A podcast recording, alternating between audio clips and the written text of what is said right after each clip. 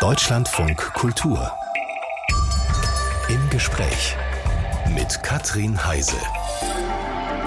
Einen schönen guten Morgen wünsche ich. Willkommen zu einer Stunde mit dem Kameramann Markus Winterbauer. Sein Metier ist Dokumentarfilm und er hat Dokumentarfilme gedreht mit so unterschiedlichen Menschen, die er da begleitet, die er beobachtet, wie zum Beispiel den Fälscher Wolfgang Petracki, im offenen Vollzug hat er ihn da zum Beispiel besucht. Er hat Meteorologen beim Schneeschippen im fernen Sibirien beobachtet. Er war aber auch bei Bauer Trede auf dem Acker während des Heavy Metal Festivals von Wacken. Oder er hat Entscheider beim Bundesamt für Migration und Flüchtlinge während Asylanhörungen beobachtet. Ich freue mich sehr über Ihren Besuch, dass Sie hier sind. Hallo Markus Winterbauer. Guten Morgen, ich freue mich auch, dass ich hier sein kann. Die verschiedenen Leute, die ich jetzt gerade aufgezählt habe, damit die vor der Kamera nicht posen und irgendwie ja mit der Kamera sprechen, sondern sich einfach äh, so einfach ihr Ding machen und sich beobachten lassen, da darf die Kamera ja eigentlich gar nicht vorhanden sein. Ich meine, ich kenne das, wenn man nur mit dem Mikro auftaucht, verändern sich die Menschen. Wie lassen sie die Kamera verschwinden? Also Mikros sind brutaler als Kameras in der Regel, habe ich bemerkt. Und das wundert mich sehr und es freut mich auch, weil es mein Arbeiten erleichtert. Und ich habe eine kleine, leistungsstarke, lichtempfindliche Kamera, wo ich alles abklebe, was mit Schrift zu tun hat, damit sie möglichst unauffällig ist. Und ich versuche auch äh, hinter der Kamera mal als Mensch präsent zu sein und das hilft häufig, die Menschen aufzuschließen. Also dass einfach, äh, dass Sie, Markus Winterbauer, da sind und gar nicht irgendwie dieses technische Gerät, sondern Sie sitzen einfach dabei und beobachten. Wie zum Beispiel, äh, da ja, was weiß ich, äh, Funk aufgenommen wird in Sibirien mit der nächsten Station oder so. Sie sitzen einfach im Hintergrund. Keine Kamera, wird nicht belauscht, wird nicht beobachtet. In der Regel ist es so, dass ich ja auch äh, Zeit ohne Kamera mit den Leuten verbringe. Und die ist mindestens genauso wichtig wie die Zeit, in der ich die Leute begleite und sie filme. Und da biete ich ähm, auch Freundschaften an und erzähle von meinem Leben und das oftmals so anders ist als deren Leben und tausche mich mit denen aus, sodass sie mich wirklich als ein Gegenüber wahrnehmen. Also wenn gefilmt wird, ist das nicht die Kamera, sondern da ist ein Mensch, der sich für sie interessiert. Der Kameramann Markus Winterbauer ist zu Gast. Ein paar der Dokumentarfilme, die er gedreht hat, die habe ich ja schon genannt. Allen gemeinsam, es geht eben um einzelne Menschen, denen sie sehr nahe kommen, die sie kennenlernen. Ähm, zum Beispiel greife ich jetzt mal die Wettermacher raus. Wettermacher hieß der Film einfach nur. Ein Film entstanden zwischen 2018 und 2021. Das sind zwei Meteorologen, eine Meteorologin, ähm, die in Sibirien arbeiten, also wirklich ganz weit weg. Beschreiben Sie mal die Situation, in die Sie da gekommen sind, Herr Winterbauer. Der Regisseur erzählte mir von einer Polarstation am Nordpolarmeer, in denen ähm, Menschen äh, jeden Tag morgens, mittags, abends Wetterdaten sammeln, indem sie äh, ans Meer gehen, ein Thermometer ins Wasser halten, indem sie die Sonnenstunden äh, messen, indem äh, die Daten übertragen werden und in dieser Einsamkeit leben. Und das ist eine Wetterstation, die schon seit 100 Jahren existiert. Ähm, und das Besondere an dieser Station ist, dass es ein, ähm, ein Leuchtturm gibt, der windschief in der Arktis steht und so ein bisschen wie das Auge der Erinnerung mhm. oder das kritische Auge auch für mich war und auf diese Station schaut. Und äh, umgeben sind Baracken, die schon verlassen sind und nur in einem einzigen kleineren Gebäude leben diese Menschen und gehen ihrer Arbeit nach. Das war ein Paar, die sich, glaube ich, auch erst da als Paar gefunden haben und ein einzelstehender Chef, also zwei Männer, eine Frau. Den, ähm, den Leuchtturm, den, äh, der hat noch eine besondere Geschichte. Da ist noch ein anderer, ein, ein Nachbar, also der sich um diesen Leuchtturm auch immer wieder kümmert. Ähm, Drumherum haben sie gesagt, alte Baracken, verlassene Baracken, unheimlich viele alte Ölfässer liegen darum. Dann sieht man in dem Film, dass sie mal mit dickem Schnee und Eis überdeckt sind und dann aber auch ein klein wenig Frühling kommt. Äh, was wussten Sie eigentlich vor dem Dreh, was Sie da erwartet? Also wie genau wissen Sie, was Sie erwartet, wenn Sie irgendwo hinkommen? Ich wusste nur, es ist schon sehr, sehr schwer, überhaupt dorthin zu kommen. Und ähm, der Regisseur Stanislav Mucha, ähm, der ist mit mir zu einer Recherchereise ähm, mit einem Helikopter angereist.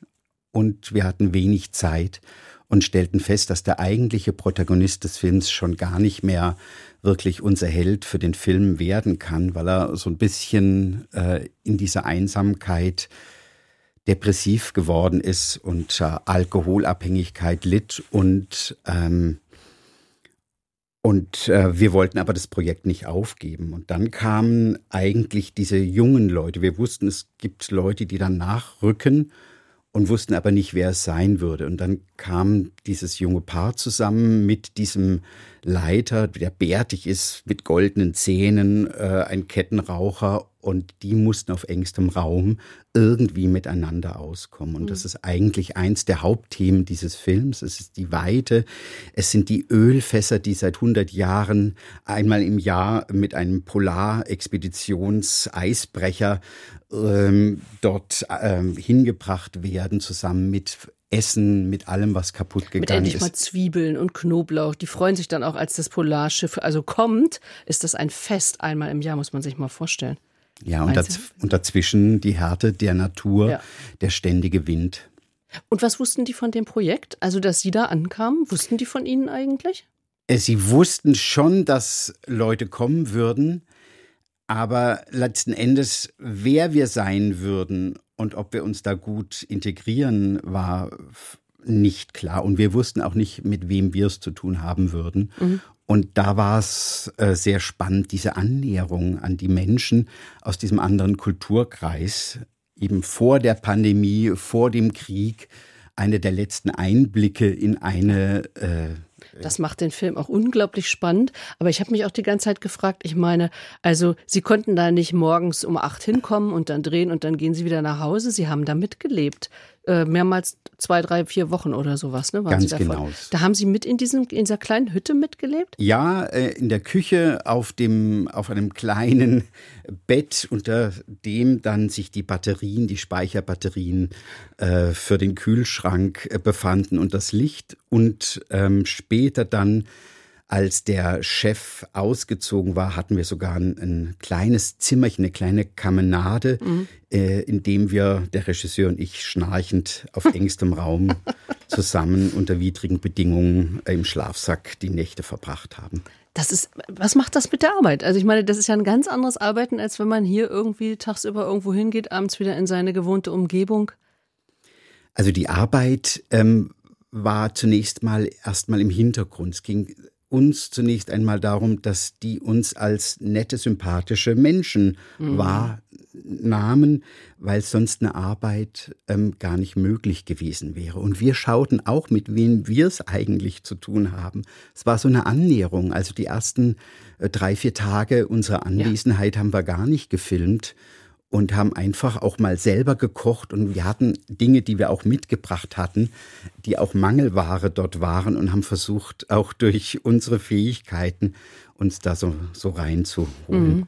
Und dann äh, müssen Sie aber gleichzeitig natürlich überlegen, äh, wie bebilder ich das eigentlich? Sind sofort Bilder entstanden? Wüssten Sie sofort, ich mache, weiß ich nicht, ich halte darauf, ich halte darauf? Oder wie, wann entstehen, wann entstehen diese Einstellungen? Also diese Einstellungen entstehen äh, spontan, aber wir waren umgeben von der schönsten, äh, aber auch zerstörtesten Landschaft. Das hatte so was extrem dystopisches. Wir haben auch in einem Breitwandformat gedreht, weil eben diese Weite sich in den Bildern widerspiegeln sollte. Wir haben auch mit alten Optiken aus den 80er Jahren des letzten Jahrtausends gedreht, dass es ja nicht so Hightech und so scharf äh, wirkt. Wir haben versucht. Kommen diese Ideen dann vor Ort erst oder wissen Sie das vorher hier äh, in der Heimat schon? Das nehme ich mit, das mache ich so. Also die Heimat ist immer wichtig zur Vorbereitung und in dem Fall war es schon voran äh, angedacht im Vorfeld, aber vor Ort werden Pläne auch umgeschmissen, weil wir feststellen, die Wirklichkeit ist viel stärker. Ja. So, und dann, wenn alles richtig optimal läuft, vergessen die Leute die Kamera und agieren, als seien sie nicht da. Äh, und reden aber auch, als seien sie nicht da, wenn sie reden. Die drei waren nun extrem schweigsam, was ja auch dem Film eine sehr besondere Note gibt. Es wird kaum gesprochen eigentlich. Ähm, aber wenn da was gesagt wird, die Geschichten der drei Protagonisten, die sind wirklich hart. Und es, also wenn sie so unsichtbar sind, dann bekommen sie ja Dinge mit, die lustig sind, die traurig sind, die peinlich sind, die zum Teil, in dem Fall war es ja sogar fast strafrechtlich relevant sind. Wie gehen Sie damit um? Möchten Sie manchmal doch abdrehen oder machen Sie das auch manchmal aus? Das habe ich früher gemacht als Kameramann. Ich bin schon 35 Jahre im Geschäft, dass ich mhm. ähm, natürlich selbst meinen moralischen Kompass äh, im Kopf habe. Und den habe ich auch nach wie vor. Ich würde sagen, er ist sogar geschulter als, als früher. Aber ähm, die Zusammenarbeit mit der Regie ist so wichtig in dem Zusammenhang. Ich würde jetzt nicht ähm, alles allen Regisseurinnen und Regisseuren anvertrauen, aber ich gebe sehr viel Verantwortung an die Regie ab, weil ich weiß, dass sie das Beste machen und dass sie die Menschen nicht vorführen, sondern dass es um echte, ernsthafte Begegnungen geht. Also das heißt, also Sie, ich sage jetzt mal, zensieren nicht, sondern Sie filmen, egal was passiert und die die Auswahl, eben das respektvolle Umgehen mit den Menschen, das geschieht dann auch oft erst später. Also ja, im Zusammenschnitt dann. Im Zusammenschnitt, wenn, wenn alles verdichtet wird, ja, ja. Markus Winterbauer war mit der Kamera in der Arktis aber äh, nicht nur dort, sondern 35 Jahre haben Sie gerade gesagt, sind Sie tätig. Da gibt's natürlich viele, viele, viele verschiedene ähm, ja, äh, Orte auch, an denen Sie sich aufgehalten haben. Zum Beispiel auch beim Heavy Metal Festival in Wacken. In beiden Fällen mussten Sie ja doch ziemlich auf Ihre Ausrüstung achten, habe ich so gedacht, oder? Also einmal Eisbärengefahr, zum anderen wild gewordene Fans. Oder? Muss er? Wir hatten einfach viel Schlamm und äh, die Szenerien, wie die Fans sich im Schlamm suhlten, waren mir wichtig. Und da sozusagen nicht selbst unterzugehen war so ein genau, nicht wichtiges Augenmerk. Ja, ja. genau. Ähm, Sie müssen ja Ihr Material, es steht ja, also da müssen Sie ja drauf achten. Und bei so beispielsweise so extremer Kälte oder eben Nässe oder sowas, ähm, wie, wie schützen Sie sich vor Eis und Kälte? Wie machen Sie das? Oder auch Ihre Hände allein. Ich meine, ich habe da immer gedacht, wenn da jemand filmt, wie, wie, wie haben Sie, ist ja man friert ja quasi mit die ganze Zeit.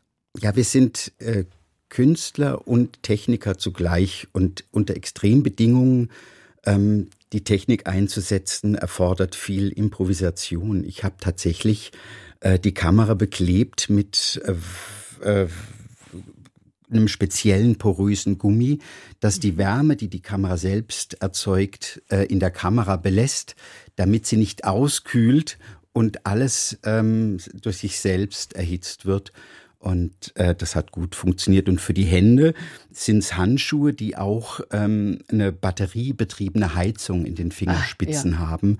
Und da konnte ich äh, dann oftmals das zuschalten. Aber genauso ist das Problem bei extremer Kälte nicht zu überhitzen. Wenn also ich mich durch den Schnee schnell bewege, weil ich vor den Helden, Heldinnen äh, laufen möchte. Stimmt, Sie wollen ja die Gesichter aufnehmen. Mhm. Dann äh, laufe ich rückwärts durch den Schnee und dann ist der Schweiß äh, im Okular, äh, der beschlägt äh, das Okular und das sind diese Widrigkeiten ja. unseres Berufs. Ja, die Widrigkeiten des Berufs.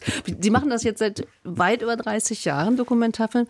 Äh, die Kamera damals und heute, das ist ja ein Riesenunterschied, oder?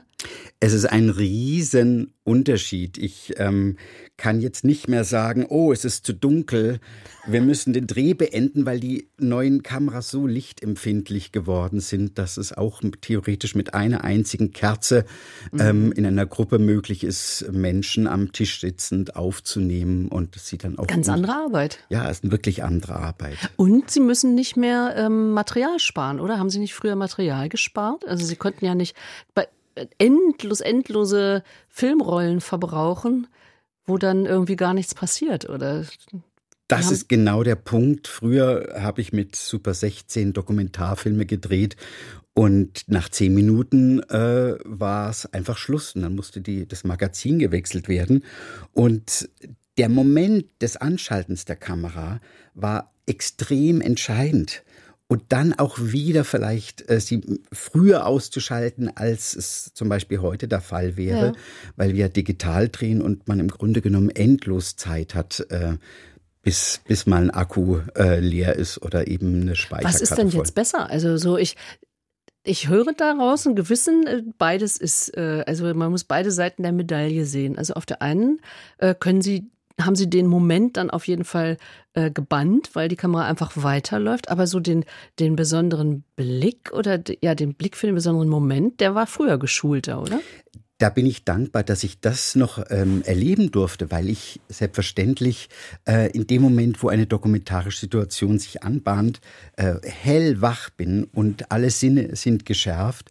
Und wann schalte ich ein und dieses äh, diese Wertigkeit des Filmmaterials und diese Vorsicht und diese Genauigkeit hat mich auch für heute geschult. Und wenn ich mal ab und zu mal Seminare an Filmschulen gebe, dann äh, wünsche ich mir eigentlich immer, dass die Studierenden mit Super 8 drei Minuten Kassetten mal äh, einen Tag lang rumlaufen und versuchen, diese drei Minuten mhm. sorgsam äh, zu belichten weil sie dann eben ein Gefühl dafür bekommen, wie wertvoll Zeit ist und wann ein richtiger Moment äh, äh, da ist und dass nicht alles immer wichtig ist und alles gezeigt werden muss, sondern dass wir eine Auswahl treffen und das macht es auch so besonders. Das ist interessant. Jetzt sind wir wieder bei der Auswahl. Ne? Eben hatten wir das schon. Also bei diesen Szenen, die vielleicht kritisch sind, wo man denkt, oh, möchte ich den Protagonisten jetzt eigentlich schützen? Menschenskind, die redet sich hier ja um Kopf und Kragen oder was weiß ich, ne? Weißt du, also, ähm, das ist das eine, wo, wo sie sagen, gut, die Auswahl äh, überlasse ich dann aber am Ende denjenigen, die den Film fertigstellen. Äh, und bei so ganz viel Material stelle ich mir auch vor, also der im, im Schnitt, ich meine, die arbeiten dann doppelt so lang. Die arbeiten dreifach, vierfach so ja. lang. Ja. Ähm, das ist unglaublich. Das, da geht es einfach darum, äh, schafft eine Editorin, ein Editor es überhaupt, das gesamte Material zu sichten, bevor der Schnitt beginnt. Und also sagen die nicht manchmal so, jetzt komm aber bitte nicht wieder mit 100 Stunden nach Hause? Sie, sie denken es wahrscheinlich, aber sie würden es nicht sagen, weil es natürlich auch ein zweischneidiges Blatt ist. Sie wünschen sich eine Vielfalt an äh, Material und ähm, und wollen eben die Auswahl haben. Auf der anderen Seite sind sie auch heillos überfordert, oftmals in der Vorbereitung. Mhm. Aber ich habe das Glück, dass ich eben noch lange abendfüllende Dokumentarfilme drehen darf, auch fürs Kino, wo in der Regel auch viel mehr Zeit für den Schnitt vorhanden ist. Also bei Kulturberichten äh, für Arte, da hat man dann vielleicht mal 12, 15 Drehtage Schnitt wenn es hochkommt. Und für einen Abendfilm, einen Kinodokumentarfilm, sind es dann äh, vielleicht zwei oder drei Monate Schnitt. Und das, da, das ist die filmische Zeit, aber auch die Zeit, um was Gutes hinzubekommen. Also wenn man jetzt so dran denkt, Dokumentarfilm eben, es ist eben nicht nur die Begleitung, sondern dieses, diese lange Vorbereitung, damit man überhaupt in den entscheidenden Szenen weiß, so, jetzt ist es soweit. Und dann eben die lange Nachbereitung. Sie sind mit einer ähm, Editorin verheiratet. Also die im Film. Schimpft die oft oder, oder sagt die, meine Güte, jetzt musst du doch mal an uns denken, an unser Metier? Ähm, in keinster Weise. Ich glaube, sie ist eher froh. Ähm, sie kann natürlich auch privat mal schimpfen und dann hat sie in der Regel auch recht. Aber sie ist eher froh, weil ich doch jemand bin, der sehr viel Erfahrung hat und offensichtlich dann auch die Bilder liefere, die eben es ermöglichen, mhm. auch Dinge zu kürzen im Schnitt und einen schönen Film entstehen zu Also lassen. Sie arbeiten auch zusammen? Wir arbeiten zusammen. Haben, ich habe das große Glück, dass das immer häufiger der Fall ist. Und sie ist, glaube ich, auch ganz froh darüber. Ja, das kann ja Glück und, äh, und auch nicht Glück sein. Ne? Also so, so gerade in solchen Situationen, wo es vielleicht darauf ankommt, muss man dann irgendwann einer Meinung sein oder jedenfalls sich eine, eine Filmversion erarbeitet haben. Kann ja auch zu Spannungen führen. Ja, die Spannungen sind aber dann nicht zwischen dem, äh, im, im Schnittprozess zwischen dem Kameramenschen und der Editorin, sondern in der Regel ist das ein, äh, ein, Diskurs, der zwischen der Regie und dem Schnitt erfolgt. Und wenn ich dann mal die Zeit habe, auch mal einen Blick zu werfen, weil ich ja eigentlich alles Material gesehen habe in der Rohform, kann ich ab und zu noch mal hier und da ein paar kleine Tipps geben und ein paar Vorschläge machen und das ist dann auf kurzem Wege direkt, geht man vom Wohnzimmer in den Schneideraum und ist das, dann ist das irgendwie auch sehr, sehr schön. Einblicke ins Arbeiten eines Kameramanns. Markus Winterbauer hat Doc-Film-Kamera in Babelsberg gelernt, 1990 als erster Student aus dem Westen. Wie kam es dazu? Ja, das war eine verrückte Geschichte. Ich war eigentlich so ein kleiner Loser. Ich hatte ähm, mich versucht, äh, am Letteverein für die Fotografie zu bewerben, kam auch in der Endrunde, bin aber da gescheitert. Dann war ich ähm, an der Volkwang-Schule, der berühmten Fotografieschule, kam auch in die Endrunde und hatte vergessen, zur Prüfung zu erscheinen Ach. und habe gedacht, Mensch, Markus, was bist du nur für ein Typ? Ey, hallo, krieg's mal auf die Reihe. Und im entscheidenden Moment fiel die Mauer. Und Wie schön für Sie. ich hatte großes Glück und bin als Wahl-Westberliner erlaubt nach Ostberlin eingereist und damals nach dem Mauerfall direkt mit dem Auto über den Berliner Ring nach Potsdam-Babelsberg gefahren mhm. zur berühmten Filmhochschule Konrad Wolf und habe gesagt, hallo, hier bin ich. Ich komme aus dem Westen. Und dann schlugen die Leute die Hände überm Kopf zusammen, so nach dem Motto, nicht nur wir gehen jetzt in den Westen, sondern die vom Westen kommen jetzt auch in den Osten und äh, bin in einer Zeit in den Osten gefahren, in der Zeit des größten Aufbruchs überhaupt. Ja. Und hatte das große Glück, dass ich mich äh, dort bewerben konnte und dann auch einen Studienplatz bekam. Was mir gerade an dem Satz aufgefallen ist, ich hatte das große Glück, äh, da hingehen zu können. Sie sind, ähm, und weil die die Hände über dem Kopf zusammengeschlagen haben, wahrscheinlich ja auch, weil sie selten äh, wirklich neugierige Menschen in den Jahren aus dem Westen äh, kennengelernt haben, sondern eher vielleicht welche, sie wollten ja lernen. Ich wollte, ich wollte lernen mhm. und die Filmkultur, die Filmsprache, die Sprache der Kameraarbeit im Osten war eine ausgefeilte. Ja, vor allem die Doc-Filme hatten ja eine ganz besondere Rolle und gerade die in Babelsberg wussten, sie wussten, wo sie hingehen. Also ich, sie kannten ich, die Geschichte und das war ihnen ganz klar. Ich wusste, wo ich mhm. hingehe, wo ich hin möchte und ähm, bin dort angekommen und wollte einfach lernen und ich ähm, und das war eigentlich ein System im Osten, wo Studierende delegiert worden waren. Die mussten lange Praktikas machen beim Fernsehen oder beim Doc-Filmstudio und ich war einfach ein quirliger Wessi, der in, nach Ostdeutschland kam und gesagt hat. Und Sie hatten auch noch nie eine Kamera in der Hand gehabt? Oder? Ja, es, es war so, dass ich jedenfalls noch keine 16 Millimeter Kamera in mhm. der Hand hielt. Und bei der ersten Übung stellte ich fest, oh, da, da, da ist ja was im Sucher, was so äh, das Bild so flirrend macht. Huch, das sieht aber gleichmäßig aus. Frage ich jetzt nach, ob irgendwas defekt ist. Aber es war tatsächlich das normale ähm, Flirren im Sucher, weil es eben äh, sich um Film handelte. Und, ähm, und das war ganz normal. Und ich war froh, dass ich diese blöde Frage nicht gestellt habe hatte. Äh, was, was konnten Sie denn einbringen? Womit haben Sie dort überzeugt?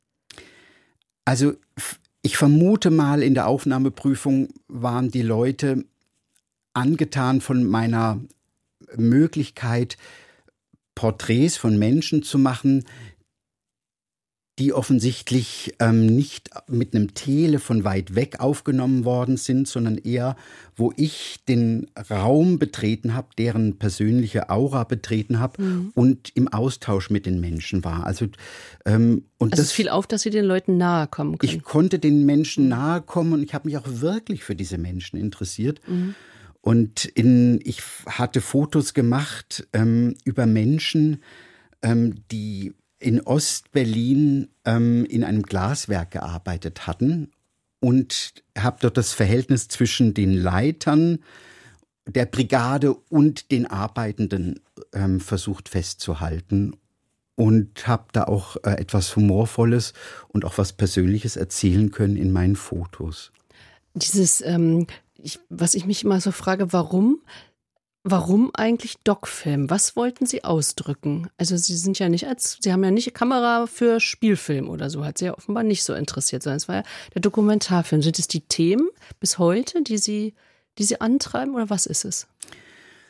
Ich glaube, ich war erstmal überhaupt nicht geeignet für Spielfilm, weil Spielfilm bedeutet, ähm, Filme, Kameraeinstellungen, Licht ist alles im Vorfeld genau geplant und koordiniert. Ich wusste nicht mal, wie man Licht einsetzt oder was eine Kamerabewegung mit den äh, Schauspielerinnen und Schauspielern macht. Ich war eigentlich ein kompletter Neuling auf diesem Gebiet und ähm, da kam mir der Dokumentarfilm gerade recht. Da konnte ich losgelassen werden auf Menschen, auf Geschichten und dann schaute man, was passierte. Und ich musste einfach nur wach sein und die Schärfe hinbekommen mhm. Und die Nähe und die Distanz zu den Leuten herstellen. Und das schien den Lehrenden auch sofort aufgefallen zu sein, dass das ist, dass das etwas ist, äh, wo ich offensichtlich so den Kern meiner Arbeit sehe und wo ich auch eine Befähigung habe, das gut umzusetzen. Weil Sie den Kontakt zu den Leuten herstellen können. Wenn ich jetzt mal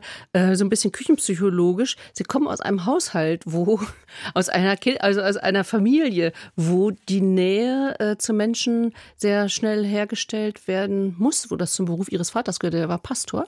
Der, der war Pfarrer und später ist er dann äh, Lehrer geworden und ähm, hat Germanistik ähm, studiert gehabt und äh, Deutsch unterrichtet und evangelische Religion. Und ich bin in einem behüteten ähm, Pfarrershaushalt aufgewachsen, wo es natürlich, wo die Leute ein- und ausgingen, wo es auch klar war, äh, alles, was mit den Menschen um dich herum passiert, ist auch für dich persönlich relevant. Und mhm. ähm, als kleines äh, Kind habe ich da manchmal ein bisschen drunter gelitten, weil ich dachte, Mensch, also hallo, Fatih. Ich bin auch noch da. Kümmere dich auch ein bisschen um uns, aber letzten Endes ist es auch so ins Blut übergegangen und ich bin so glücklich, dass ich da so eine Freude habe äh, und eine Befähigung, auch auf Menschen zuzugehen. Ich habe irgendwo gelesen, dass Ihr Vater alleinerziehend war?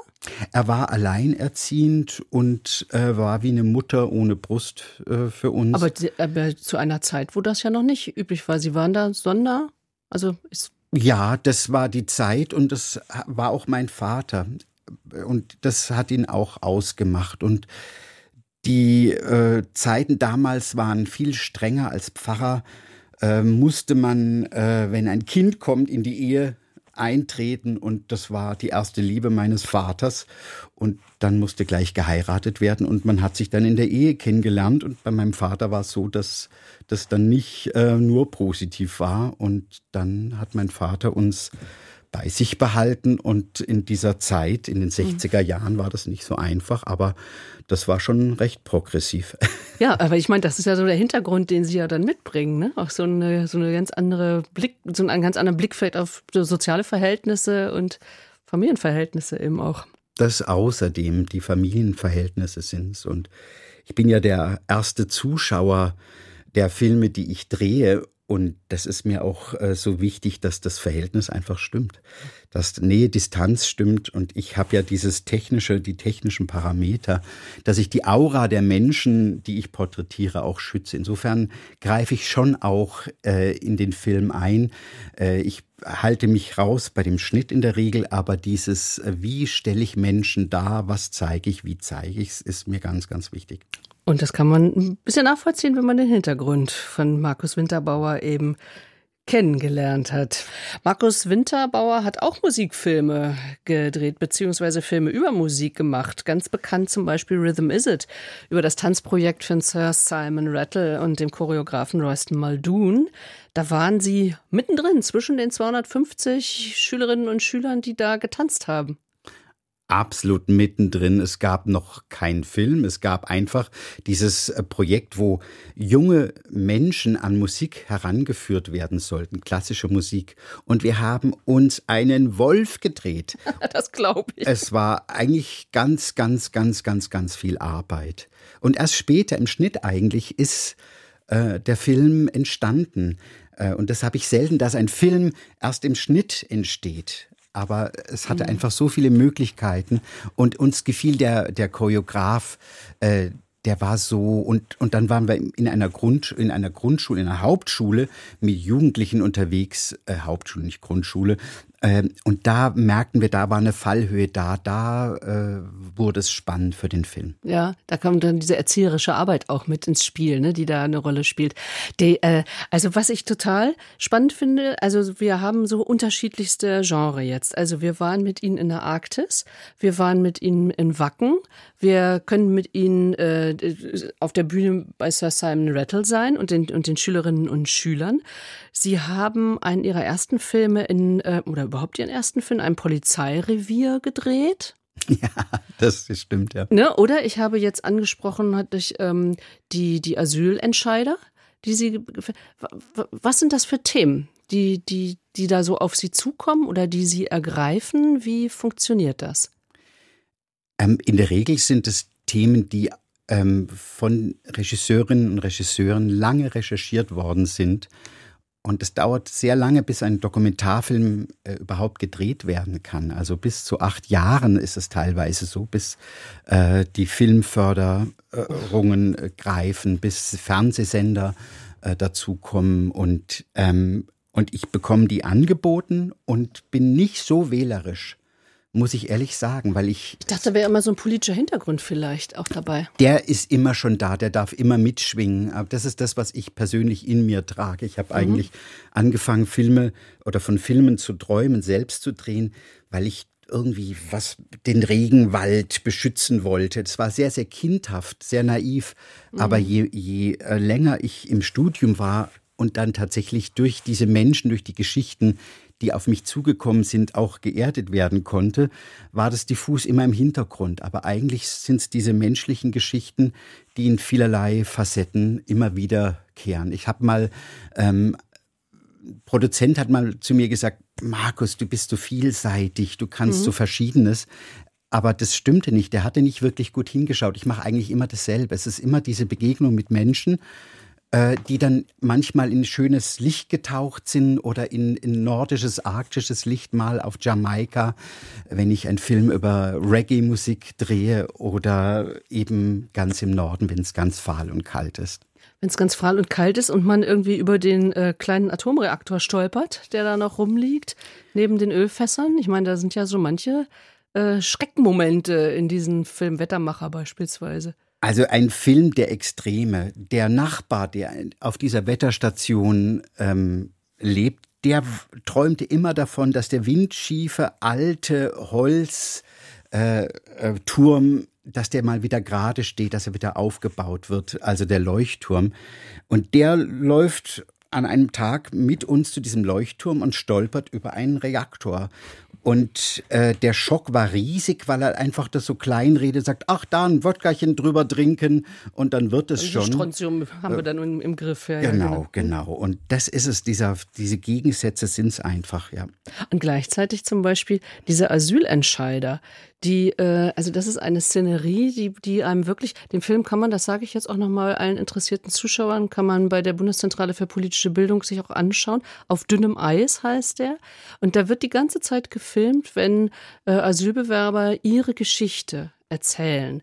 Immer natürlich über äh, Dolmetscher und gleichzeitig sieht man diese jungen, da zum Beispiel einen jungen Menschen, der der Entscheider ist, der auf, auf der anderen Seite des Schreibtisches sitzt, eine auf der einen Seite versucht eine Zugewandtheit, durchaus auch äh, Mitgefühl, spiegelt sich auf dem Gesicht ansatzweise. Auf der anderen Seite hat er eine sehr bürokratische Sprache, wo er Punkt und Komma in ein Diktiergerät mit rein diktieren muss. Also dieser, und sie bleiben immer auf, dein, auf seinem Gesicht oder auf dem des Asylbewerbers. Ist schon, man ist sehr ergriffen davon. Man ist ergriffen und die haben einen Fragenkatalog und die haben auch Schulungen, die Asylentscheider und Entscheiderinnen, wie sie der Wahrheit näher kommen, wie sie herausfinden, ob jemand die Wahrheit sagt. Also wenn jemand angibt, ich war im Gefängnis, wollen Sie wissen, wie die Gefängniszelle aussieht, weil wir kennen das alle, 20-Euro-Schein, wir wissen nicht, wie ein 20-Euro-Schein aussieht, aber weil wir diesen Raum begehen konnten, wissen, mhm. wo äh, das, das Bett war, wo vielleicht äh, die kleine Fensterluke war, anhand dessen versuchen sie herauszufinden, ob da die Wahrheit gesagt wird. Also sehr ergreifend und es da, ging da um, um, um Schicksale von Menschen, die auch weit gereist waren, Schreckliches vielleicht hinter sich gelassen hatten. Also das war ein Film, der mich sehr mitgenommen hat, also während der Arbeit. Und tatsächlich bin ich so viel schon unterwegs, dass die Kameraarbeit dann nebensächlich funktioniert. Das ist so in mir drin. Ich kann mhm. so gut mit der Ach, Technik das umgehen. Sie in der Geschichte. Dass ich mhm. wirklich zuhöre mhm. und als erster Zuschauer ähm, versuche, mir zu überlegen, was muss die Kamera zeigen, um vielleicht die Quintessenz ähm, am ehesten zu transportieren. Kann man das eigentlich jungen Studierenden beibringen? Sie sagen, Sie geben ja auch Kurse. Ja, ich habe mal in einem Kurs ähm, äh, einen jugendlichen ähm, Kamerastudenten gehabt, der sagte, ach, immer dieses Persönliche, ihr, ihr, geht da immer in die Wohnungen von Menschen hinein. Oh, will man das überhaupt sehen? Ähm, und ich dachte, ja, ich will es sehen. Ich will, ich will schauen, was passiert. Ich äh, möchte Anteil nehmen. Und, ähm, und er möchte es nicht, also er ist eher im Spielfilm zu Hause die letzten Minuten im Gespräch mit unserem Gast im Dokumentarfilm, Kameramann Markus Winterbauer, der für viele Filme auch ausgezeichnet worden ist. Gleich am Anfang mit dem Hochschulkamerapreis beispielsweise für Rhythm Is It gab es den Deutschen Filmpreis. Der Beltracchi-Film ist auch ausgezeichnet worden. Äh, was bedeuten eigentlich Auszeichnungen? Ich meine, die Kamera steht ja meist nicht im Rampenlicht. Ne? Die Kunst der Kamera, oder? Ist Ihnen die genug beachtet? Ich freue mich immer, wenn die Kamera sich nicht selbst darstellt, sondern wenn sie im Dienste der Geschichte ist. Und wenn sie besondere Geschichten vollführt, dann muss es inhaltlich begründet sein. Insofern. Also Zurückhaltung, okay. Die Zurückhaltung ist tatsächlich das A und O. Was ist das äh, Projekt, was Ihnen jetzt im Moment am Herzen liegt? Ich habe vor drei Monaten einen Film gedreht, sechs Wochen lang in Südchina ähm, das ist ein kleines Fälscherdorf, in dem über 200 ähm, Künstler und Künstlerinnen, Maler, Malerinnen ähm, in der Weltgeschichte umhermalen. Große Künstler wie Van Gogh kopieren. Ach so, wieder so Anleihen an Beltracchi. Hat ja, sie wahrscheinlich erinnert an ihren Film über den Fälscher. Äh, tatsächlich, es gibt einen Fälscher, das war das Schönste für mich, ähm, der in diesem Dorf, mit dem wir zusammenkamen, der auch sehr gebildet war, der ähm, aus der Kunst, von der Kunsthochschule kam und eben mal schnell einen Francis Bacon für uns äh, gemalt hat. Und dem habe ich erzählt, dass ich schon mal einen Film über einen Fälscher gemacht habe. Und dann sagt er, den habe ich gesehen. Und dann mit einmal war klar, ich bin der Kameramann dieses Films und es hat ihn total gefreut. Markus Winterbauer, also sind wir mal gespannt auf die Fälscher, auf das Fälscherdorf in China demnächst. Dankeschön für Ihre Zeit, die Sie zwischen den ganzen Aufenthalten hinter der Kamera überall auf der Welt mit uns geteilt haben. Schönen Dank für das Gespräch. Sehr, sehr gerne.